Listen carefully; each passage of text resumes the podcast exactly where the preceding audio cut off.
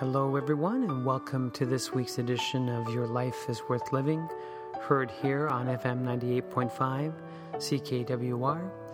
I'm your host, Al Smith, and I want to thank you for joining us to listen to a few reflections from the Venerable Archbishop Fulton J. Sheen. For over 50 years, Archbishop Sheen captivated audiences on both radio and television. Millions tuned in each week to hear his messages of hope and encouragement. It is my prayer that these meditations offered today will touch your heart and truly show you that your life is worth living. Good Sunday morning to you all. You're listening to FM 98.5 CKWR. I'm your host, Al Smith, and I want to thank you for joining me for this early edition of Sunday School. Uh, we like to call it sometimes the School of Sheen uh, because we are featuring the recordings from the Venerable Archbishop Fulton J. Sheen.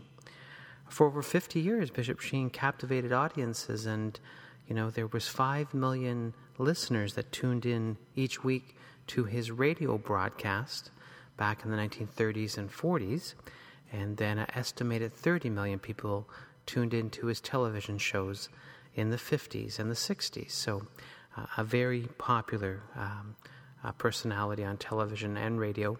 And uh, many of you have told me over the years that uh, you remember as children uh, listening to Bishop Sheen or watching him on the television. So, anyway, uh, so we're going to, of course, talk about sin and guilt today. And, um, you know, we're approaching Lent, and, um, you know, many of us are working on our Lenten fasting and obligations and you know, kind of working on our soul. And uh, so uh, I think Sheen's going to talk on those topics of sin and guilt, uh, just to remind us that uh, we should feel sorry for our sins, and uh, they do offend God, and uh, we need to make reparation. But I think we need to talk about it. And so Bishop Sheen is going to talk about it. And so the first talk we're going to give is on guilt, and it was from his television series, Life is Worth Living. And so he'll uh, entertain us, but also educate us. And then uh, during the second uh, half of our broadcast, we will give a catechism lesson on the topic of sin. So it's going to be a great one hour together. So I ask you now to sit back and relax and enjoy this reflection on guilt. God love you. Friends, I receive many inquiries as to why, toward the end of the program, I keep looking like this. And some wanted to know if I was staring at an idiot card. An idiot card is a large card that is sometimes held up on which, if a person forgets his name and address, it's written. No, it's because there's a clock here and I have to finish at the end of 24 and a half minutes.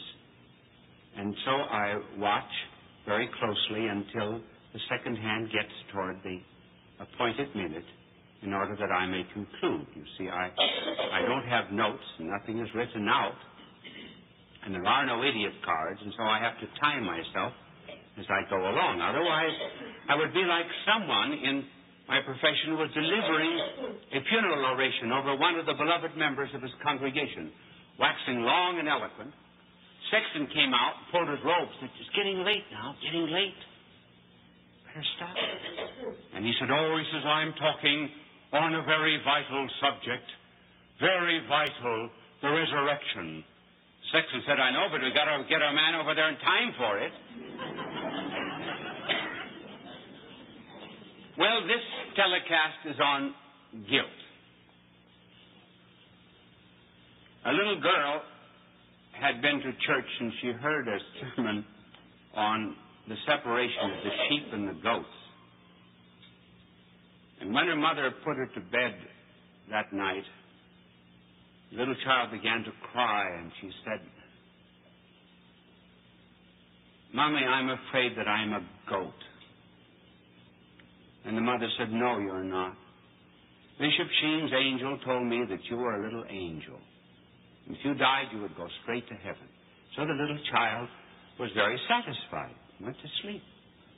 The next night, the mother came in again, and the child was crying, and and she said to her mother, I am still thinking about the sheep and the goats, Mummy. The Mummy said, I told you, you're, you're not uh, you're not a goat, you're a, a, an angel. And the little child said, All right, mother, I know, but I'm afraid that maybe you might be a goat. so we'll talk about some of those goats. The word guilt today, you know, is not very popular. One isn't supposed to use it because nobody today is guilty. We're just sick. Uh, you have guilt only in an age where there's reason. Did you know that? As long as people think they believe in conscience, and because they believe in conscience, they will have a sense of guilt.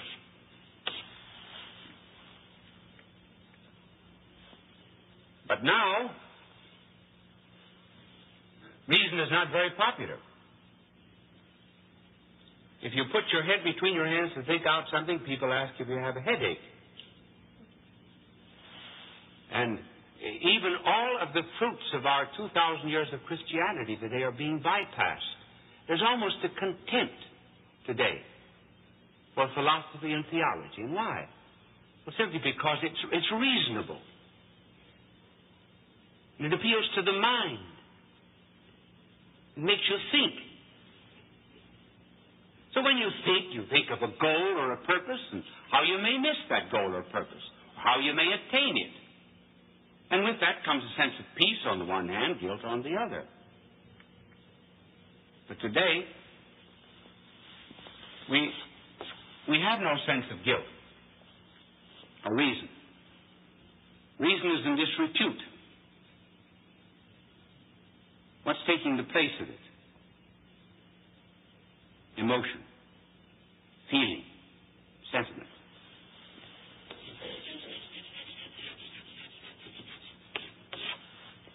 When you have emotion, you have no guilt. First of all, let me show you how much emotion plays a part in our modern world. Take, for example, advertisements.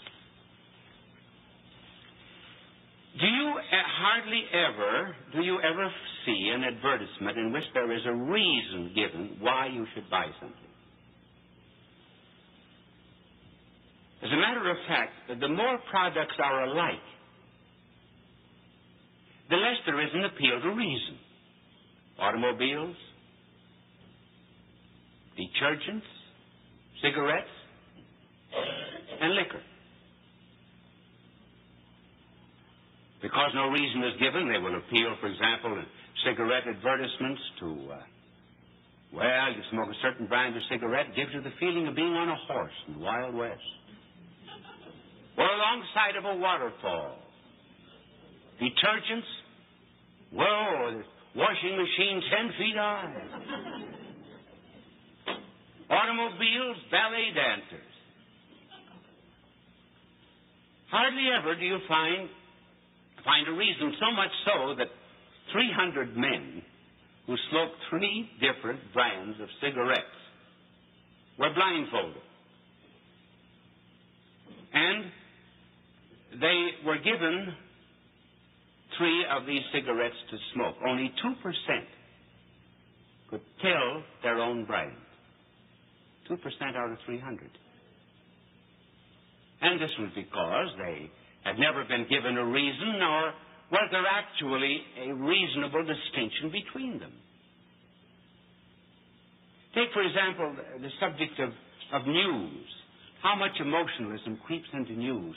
We like to hear about people being killed, about wrecks, murders, assaults, rapes.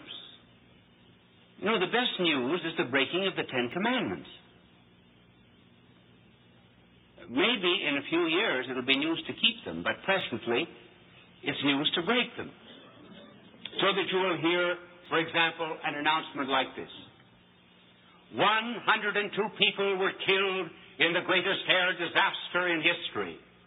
More details about this terrible accident after a word about Dora, the adorable, adorable ointment.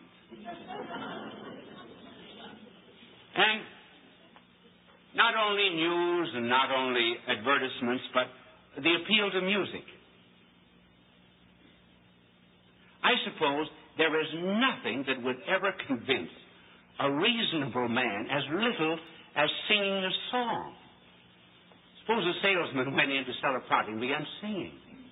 Or suppose the wife came up and started singing to her husband and your wife wants a mink coat. Your wife wants a mink coat. Husband would laugh at you. But today, simply because reason amounts to naught, almost all commercials are sung so that the drip, drip, drip, drip on our heads and on our subconsciousness makes us react like animals to a trainer. Now, I'm not passing on the rightness or wrongness of these things. I'm merely speaking about the mood of our times. That's all. Simply because guilt now has passed away with reason, what follows? Guilt has gone down, real guilt, into the subconscious mind. Not faced. It's hidden. So what we are faced with up here? We are faced up here with manifestations of guilt that are never recognized as such. So let me tell you something that is happening to the modern mind. In terms of a tube of toothpaste. Now, I will, I will not describe the tube, the tube of toothpaste or whether it's the brand that gives you 32% fewer cavities or 48 fewer cavities. But a toothpaste has a normal fixture at the top where under pressure the paste will come out. So too the human mind. When it's under the pressure of guilt, has a normal outlet, namely admitting it and seeking pardon. That's like taking the cap off the toothpaste. But now suppose you deny this normal outlet. And you keep the cap on. And then you begin to use pressure on this tube. What happens? You don't know where in heaven's name the toothpaste is going to come out. So now with the with guilt submerged in the subconscious mind, and we get under pressures because of guilt, we don't know where it's going to come out.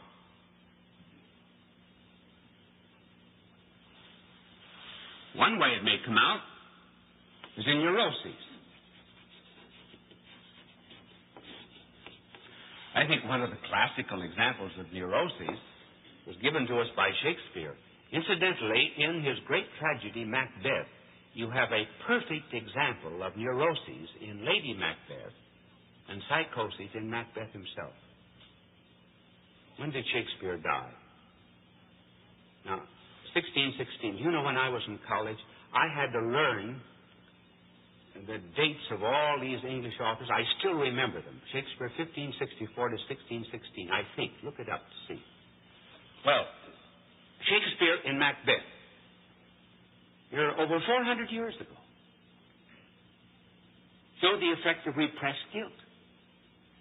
So Lady, Lady Macbeth, who has a neurosis of washing her hands, and the maidservant says she washes her hands every quarter of an hour. She sees blood on her hands. Why? Because she's murdered the King Duncan. There's no blood there. She sees spots.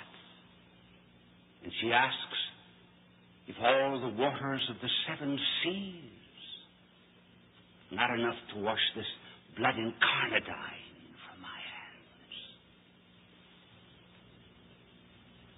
There should have been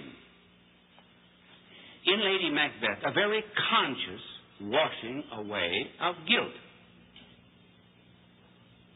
Admitting it and seeking pardon. There was none. Cap was kept on. The tube. How did it come out? In washing her hands instead of washing her soul. That's one of the extraordinary manifestations of hidden guilt. Because we put it down in a kind of an emotional area. Another manifestation of it is dreams.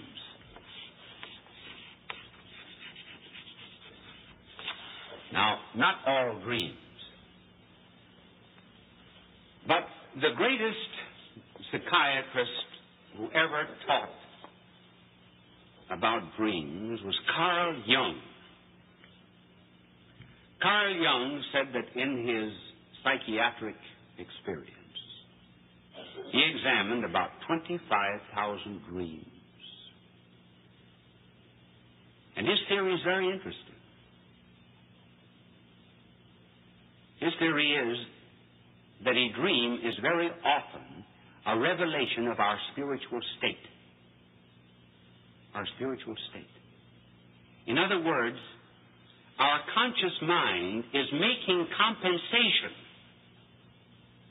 or rather, the unconscious mind in the dream is making con- compensation for what we consciously repressed and denied. Take, for example, the, the woman who had a dream about a, a tree. She was looking out of her window, and uh, she saw suddenly worms coming and attacking the tree. And the leaves began to wither. The trunk rotted, and it all fell. And Jung told her, Well, this is nothing but the experience of your own life. It was the way that she was living. And this was symbolically a representation of her true spiritual and moral state. Now, another manifestation also is looking for a scapegoat. This is very common. In other words, someone to blame. Today, it's, it's a great indoor sport to blame religion. Churches, ministers, priests, and rabbis, and so forth, are not adequately caring for the needs of people, which indeed could be true in some instances. But there's a search for someone else to blame. And it will almost always be found that people who are discontent on the inside will always begin to blame somebody or something on the outside. So we say, oh, yes, it, he grew up, there were no playgrounds around, where he lived. That's why he's a thief today. Or he was raised on grade B milk. There weren't any dance halls. Scapegoat, scape, never the self. Oh, no. That's hidden because we live now in an irrational, emotional era. Now, I could go on enumerating many more escapes through the tube under the pressure of the subconscious mind.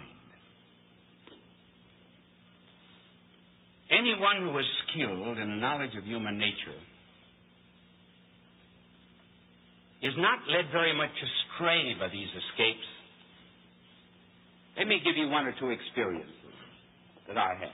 Not very long ago, a young woman wrote to me, a college student. She was a sophomore in college. She said, I've given up my faith. I no longer believe in God. And I am now an atheist and so forth. Well, it was curious, first of all, that she should have written to me. She lived in another city. I wrote to her and asked her to call on me. She was not a particularly intelligent young woman. And I said, How did you happen to lose your faith? In other words, I was asking her, What is the scapegoat? What's the excuse? She said, the, uh, my studies in comparative religion. I followed a class and I found out all religions are alike. Well, sure. All the uh, all the paintings in the gallery have the same color, but that doesn't mean that they were painted by the same artist. But at any rate, that was the reason she gave. I knew, of course, that was not the real reason. But I played along with it for a minute, and she was in my library, and I said, Now, directly in back of you is a section of books on comparative religion. I have about 400 different titles on that subject. Now, you pick out any one of those books that you know, and we will discuss it. Now, glance them over. Well, she didn't know any of them, which didn't a bit su- surprise me. I said, um, My good girl, come in to confession. She said, How can I go to confession? I don't even believe in God. I said, Listen, you're not having any difficulty with the creed. You have difficulties with the commandments. I said, Why don't you face up to it? You've been immoral. In order to escape your sense of guilt, you wrote to me about being an atheist. Isn't that right? She said, Yes, that's right. Well, she went to confession. She was all right.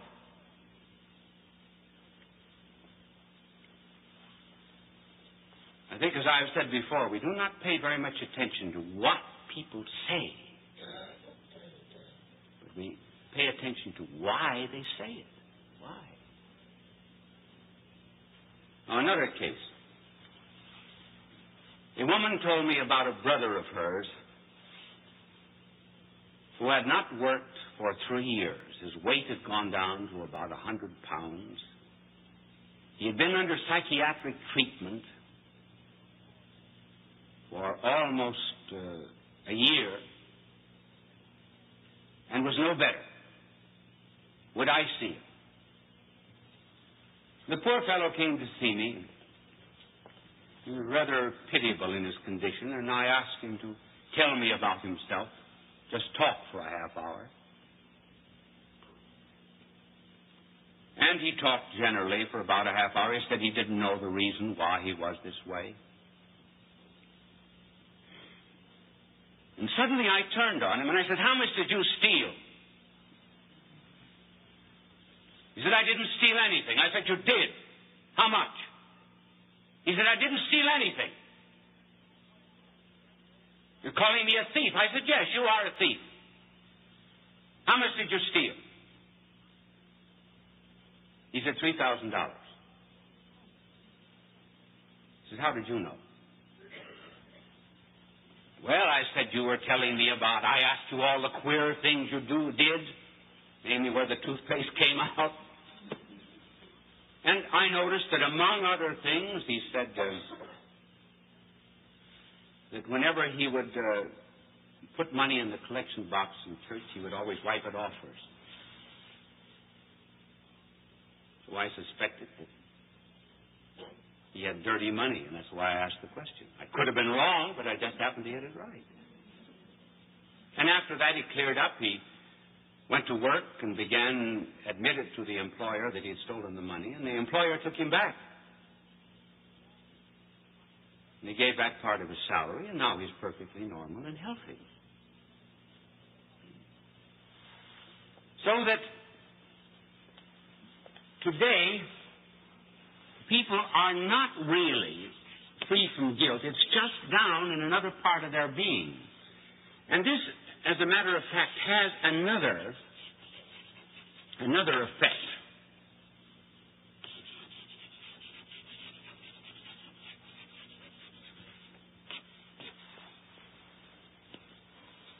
It is often said that today people are irreligious. Well, in a certain sense, maybe they are.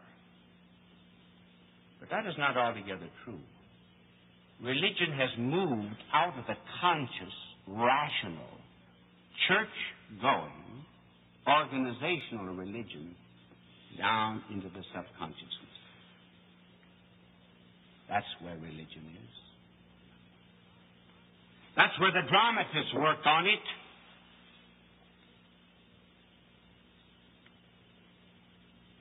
And that's where religion will have to begin to work on it. In other words, these people were suffering from these submerged feelings of guilt. They have misery, yes, misery. They do not call it guilt. That is not important. Fact is, they're frustrated, they're distressed, they're in agony, they're pressed. And they often fall into result into despair.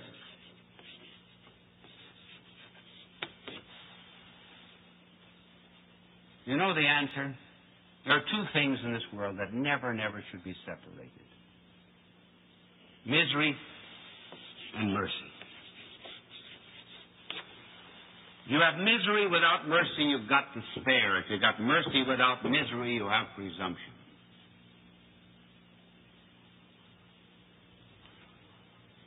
Our modern despair is not so bad after all. It can be the condition of a real resurrection, real happiness, and a real peace. Why, as a matter of fact, if we had never sinned, if we were never guilty, we never could call our Lord Savior. Sin isn't the worst thing in the world. The worst thing in the world is denying that we are sinners. In order that I may not feel guilty of ingratitude, thank you for listening, and bye now, and God love you.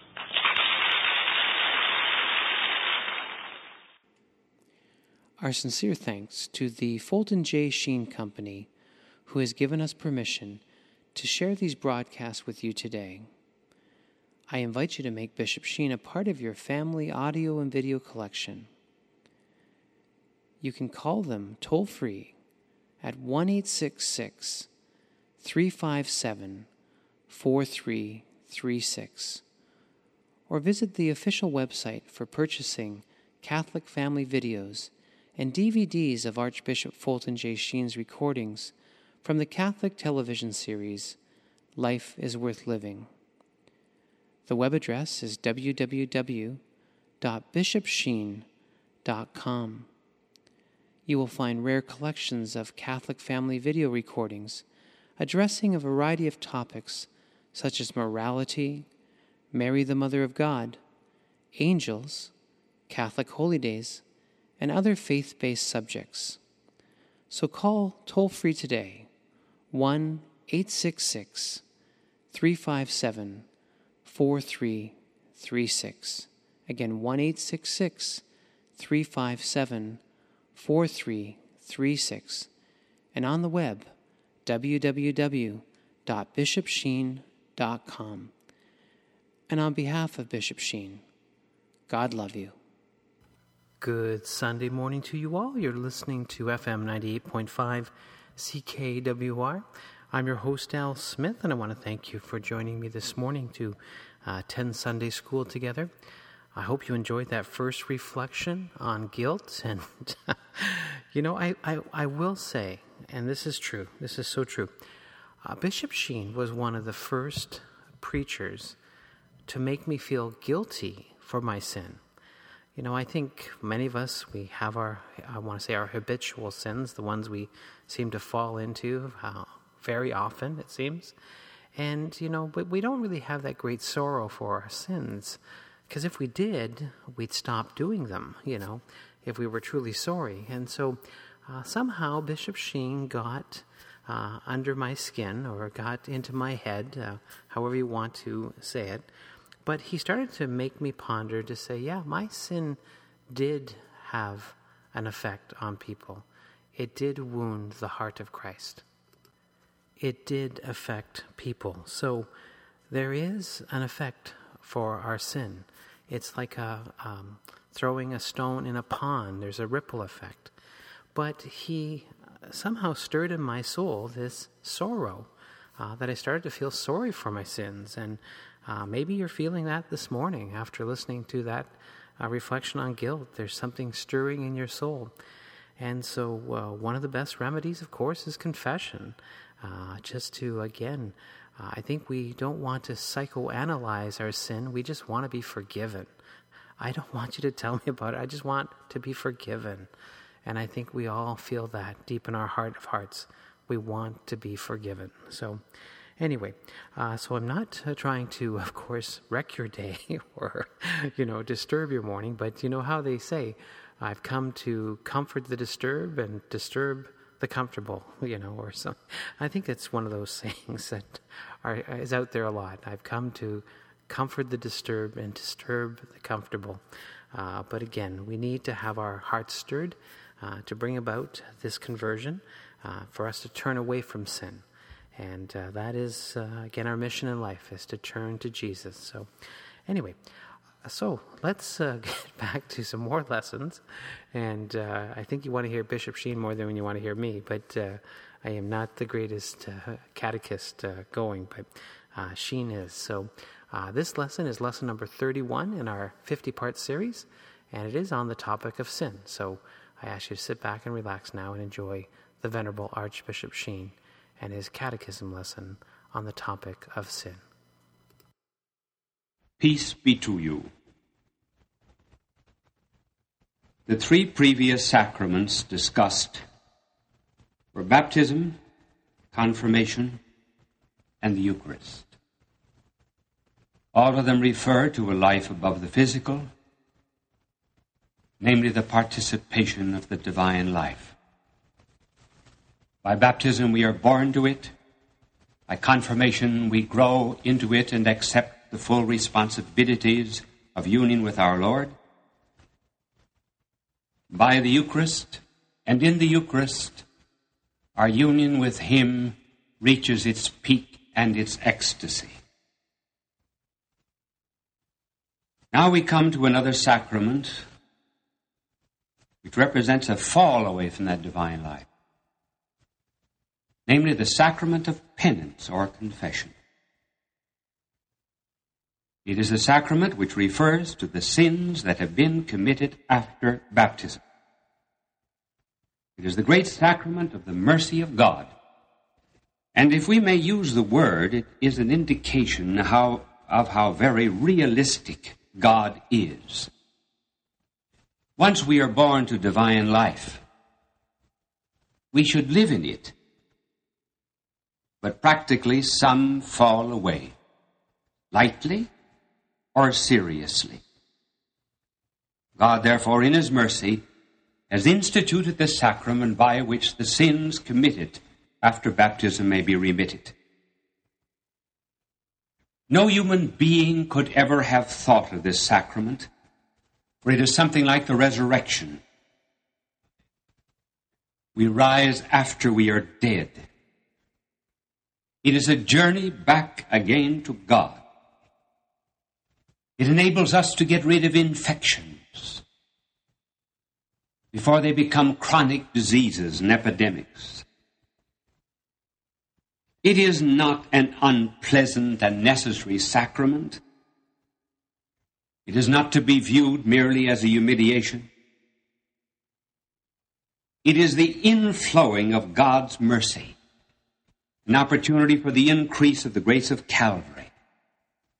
It is a medicine for the soul, a healing of our wounds, a homecoming, an undoing of the past, an opportunity to get a fresh start in life another bath, a kind of secondary baptism.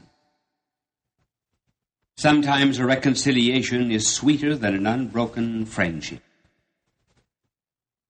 And it certainly is true that if we had never sinned, we never could call Christ Savior. It is the sacrament also which restores us again to the fellowship of the church, to God's community to his kahal, to his mystical body. But before we can tell you about that sacrament, we must introduce the word sin.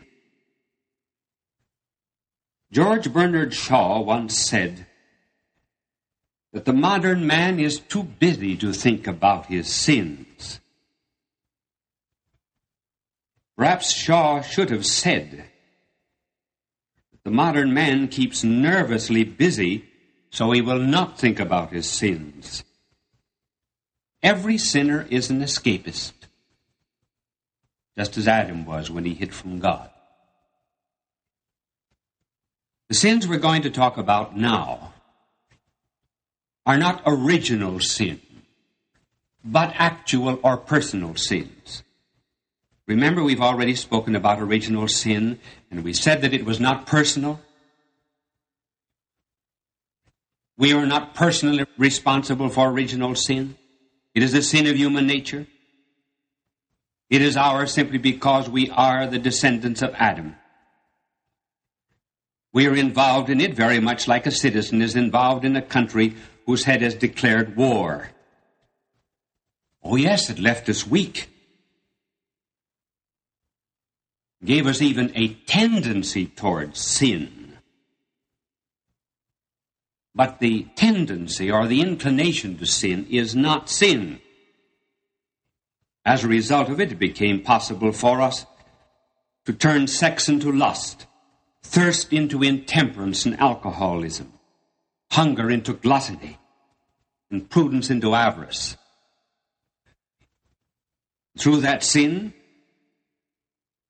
we became almost like those who were given the inheritance of a great estate, but with all of its mortgages too. Our nature is spoiled before we received it. That for original sin. Now we come to the sins for which we are personally responsible. They are sometimes called actual sins. Why is sin possible?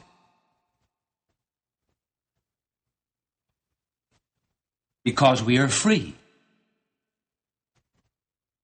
You can lead a horse to water but you cannot make it drink. You can tell a man he ought to do something, but in his will he can resist. Sin lies in the abuse of freedom. It has something to do with a wrong or an evil choice. In fact, we never sin without the will. We can take two attitudes toward freedom, both of which are wrong. We can exaggerate human freedom. We can minimize it. We can put too much stress on it and also too little. We can first of all exaggerate freedom.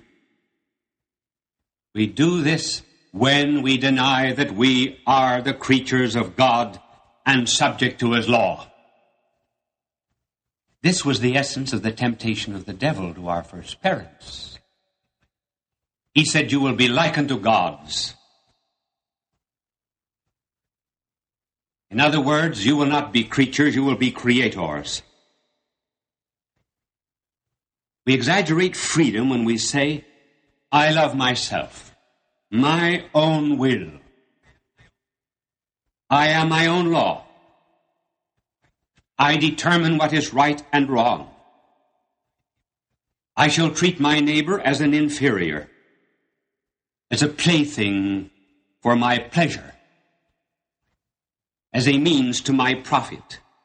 I am the end of my own existence. That is the abuse of freedom you find in those who live without God. But on the other hand, sin is possible because we minimize freedom. This comes about when we deny there is any such thing as guilt. We minimize freedom when we say that all guilt is morbidity. It is sickness. It is a psychological complex. Or guilt is just a hangover from religious and family and moral taboos. Those who minimize freedom, of course, always expect to be praised when they are good, but when they do evil, they say, Oh no, it really is not my fault. I was under a compulsion. That is a very handy word. It denies responsibility. Nobody is bad. No one is a juvenile delinquent. They are only sick. You get too fat, you can't help it. You are a compulsive eater. You drink too much. You can't help it. You are a compulsive drinker. You steal. You can't help it. You are a compulsive thief. You see, behind that word and behind all other escapes, there is the assumption that I am determined. I am determined by environment. I am determined by my grandparents. I am determined by something inside or outside of myself. Now, this is serious. I mean, this denial of guilt. Indeed, there are some manifestations of guilt that are morbid. But even the morbid manifestations of guilt, such as the psychiatrists deal with, do not necessarily prove that there was no real guilt at the base of it. When Lady Macbeth washed her hands every 15 minutes, we have a morbid manifestation of guilt. But there was real guilt that prompted that morbidity. Namely, the murder of the king in which he was involved. In the past, it was customary for a man to blame someone outside of himself. Economics, politics, bad environment, poverty, society, grade B milk, insufficient playgrounds,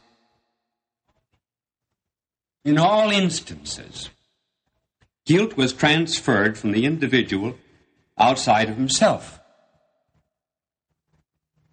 One of the new excuses is to say that no, a man is not guilty at all. The fault is not in the stars, but wholly in our unconsciousness. We cannot help being the way we are. Some very serious effects follow from this denial of personal guilt. The aim of it, as you see, is to make everybody nice. The worst sinners are nice people. But by denying sin, they make cure, the cure of sin, impossible. Sin is very serious. But it is more serious to deny sin. If the blind deny that there is any such thing as vision, how shall they ever see? If the deaf deny there's any such thing as hearing, what chance is there of being cured of their deafness? So too, by the mere fact that we deny sin, we make the forgiveness of sins impossible. That is why those who very often deny sin become scandalmongers. talebearers and hypercritics because they have to project their real guilt outside of themselves to others. And this gives them also a great illusion of goodness. It will be found generally true that the increase of fault finding is in direct ratio and proportion to the denial of sin. In some persons, sin works like a cancer, undermining and destroying the character for a long time without any visible effects. And when the disease becomes manifest, it has progressed so far that some souls give up hope, which indeed they should not. Then there comes despair. A despair is something that demands the infinite. Animals never despair, simply because they do not know the infinite. Seldom will a man openly revolt against the infinite. And if he has revolted and sinned and still does not accept the fact, he tries to minimize the gravity of his sin by excuses, just as Cain did. That is why I say modern man has lost the understanding of the very name of sin. He puts the blame on someone else, on his spouse, his work, his friends, on tensions. Sometimes, by ignoring the real guilt that is there, he may become either a psychotic or a neurotic. It is awful when despair takes possession of souls. Then a sinner does not realize that each present sin is adding to thousands of other sins. Traveling at 70 miles an hour in an automobile is already an excessive speed. But if 20 more miles an hour are added, the danger mounts. Unrepented sins beget new sins. And the dizzying total brings despair. And the soul will say, I'm too far gone. The drunkard becomes afraid of a sober day because that sober day will make him see his state as he really is. The greater the depression, the more a sinner needs to escape from it through further sins until he cries out with Macbeth in his despair, I had lived a blessed time. For from this instant there's nothing serious in mortality. All is but toys. Renown and grace is dead. And this despair has another effect too. It often turns into fanaticism against religion and morality. Man who has fallen away from the spiritual order will hate it. Because religion is a reminder of his guilt. Husbands who are unfaithful to their wives will beat their wives in order to justify themselves Some souls reach a point where, like Nietzsche, they want to increase evil until all distinction between right and wrong are blotted out. Then they can sin with impunity and say with Nietzsche, Evil, be thou my good. Expediency can now replace morality. Cruelty becomes justice. Lust becomes love. Sin multiplies in such a soul until it becomes the permanent state of Satan. Oh, he's not happy. The Seneca said every guilty person is his own hangman. And the Shakespeare said, conscience doth make cowards of us all.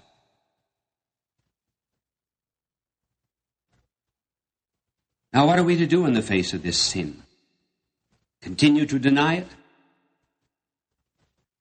Is it not much better to try to define it and understand it?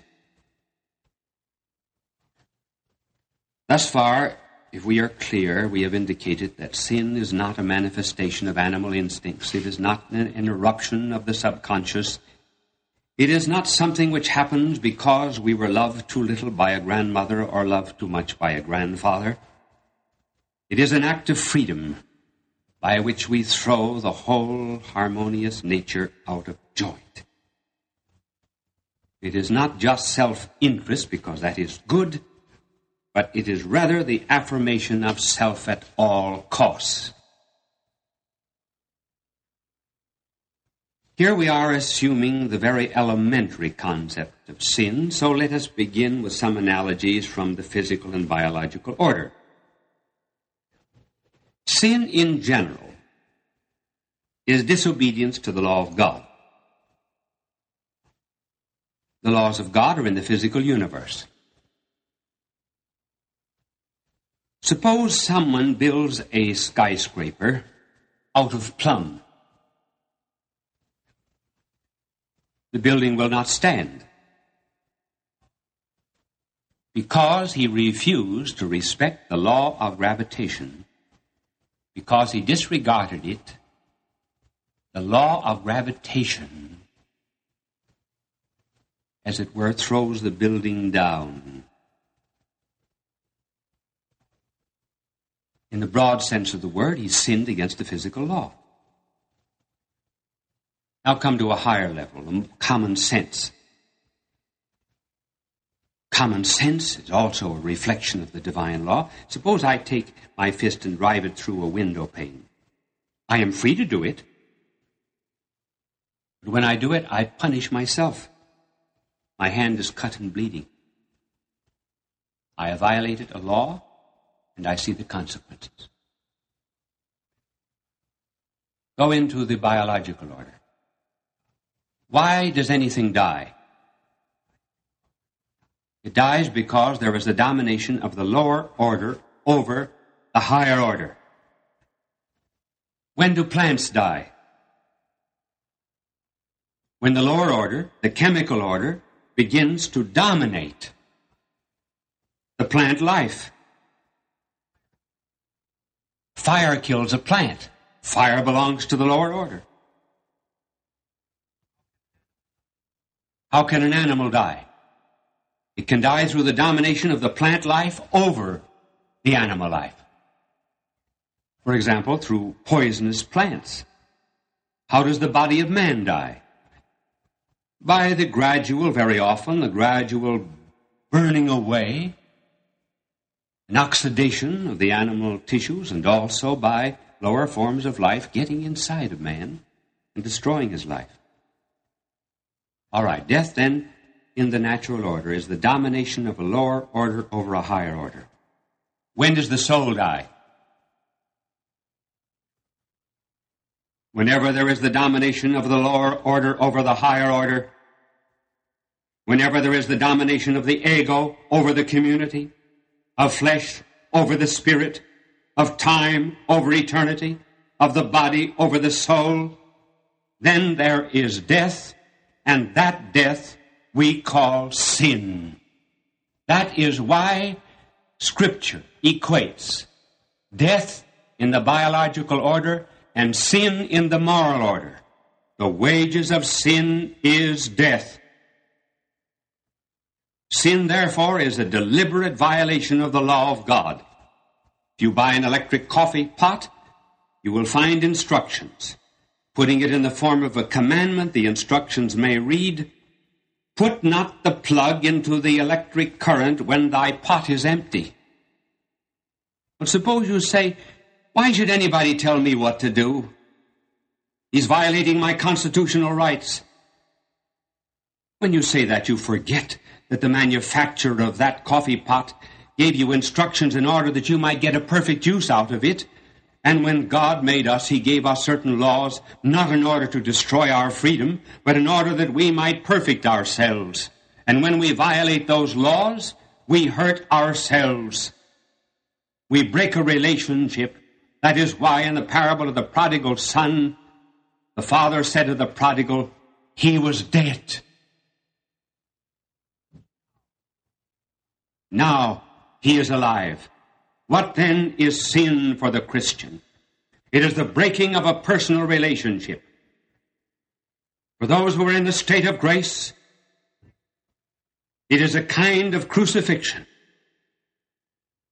It is the wounding and the hurting of the one we love.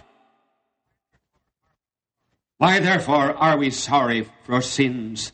Not because we have broken a contract, not just because we've broken a law, but because we have hurt someone that we love. And it is only when we discover God, and above all His mercy in Christ, that we begin to understand sin fully. In other words, it takes love in order to make us understand sin. That seems strange, but it is true. And regardless of how great the sin is,